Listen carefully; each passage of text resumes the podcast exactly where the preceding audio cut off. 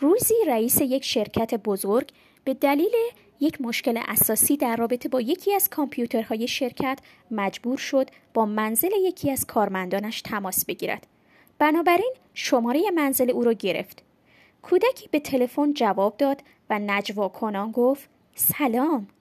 رئیس پرسید بابا خونه است؟ صدای کوچک به آرامی گفت بله. رئیس گفت می توانم با او صحبت کنم؟ کودک خیلی آهسته گفت نه. رئیس که خیلی متعجب شده بود و می‌خواست هرچه سریعتر با یک بزرگسال صحبت کند گفت مامانت اونجاست؟ بله می‌تونم با او صحبت کنم؟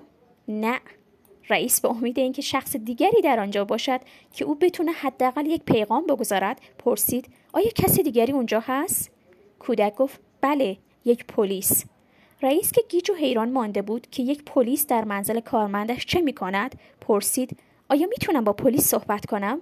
کودک گفت نه او مشغول است. رئیس پرسید مشغول چه کاری است؟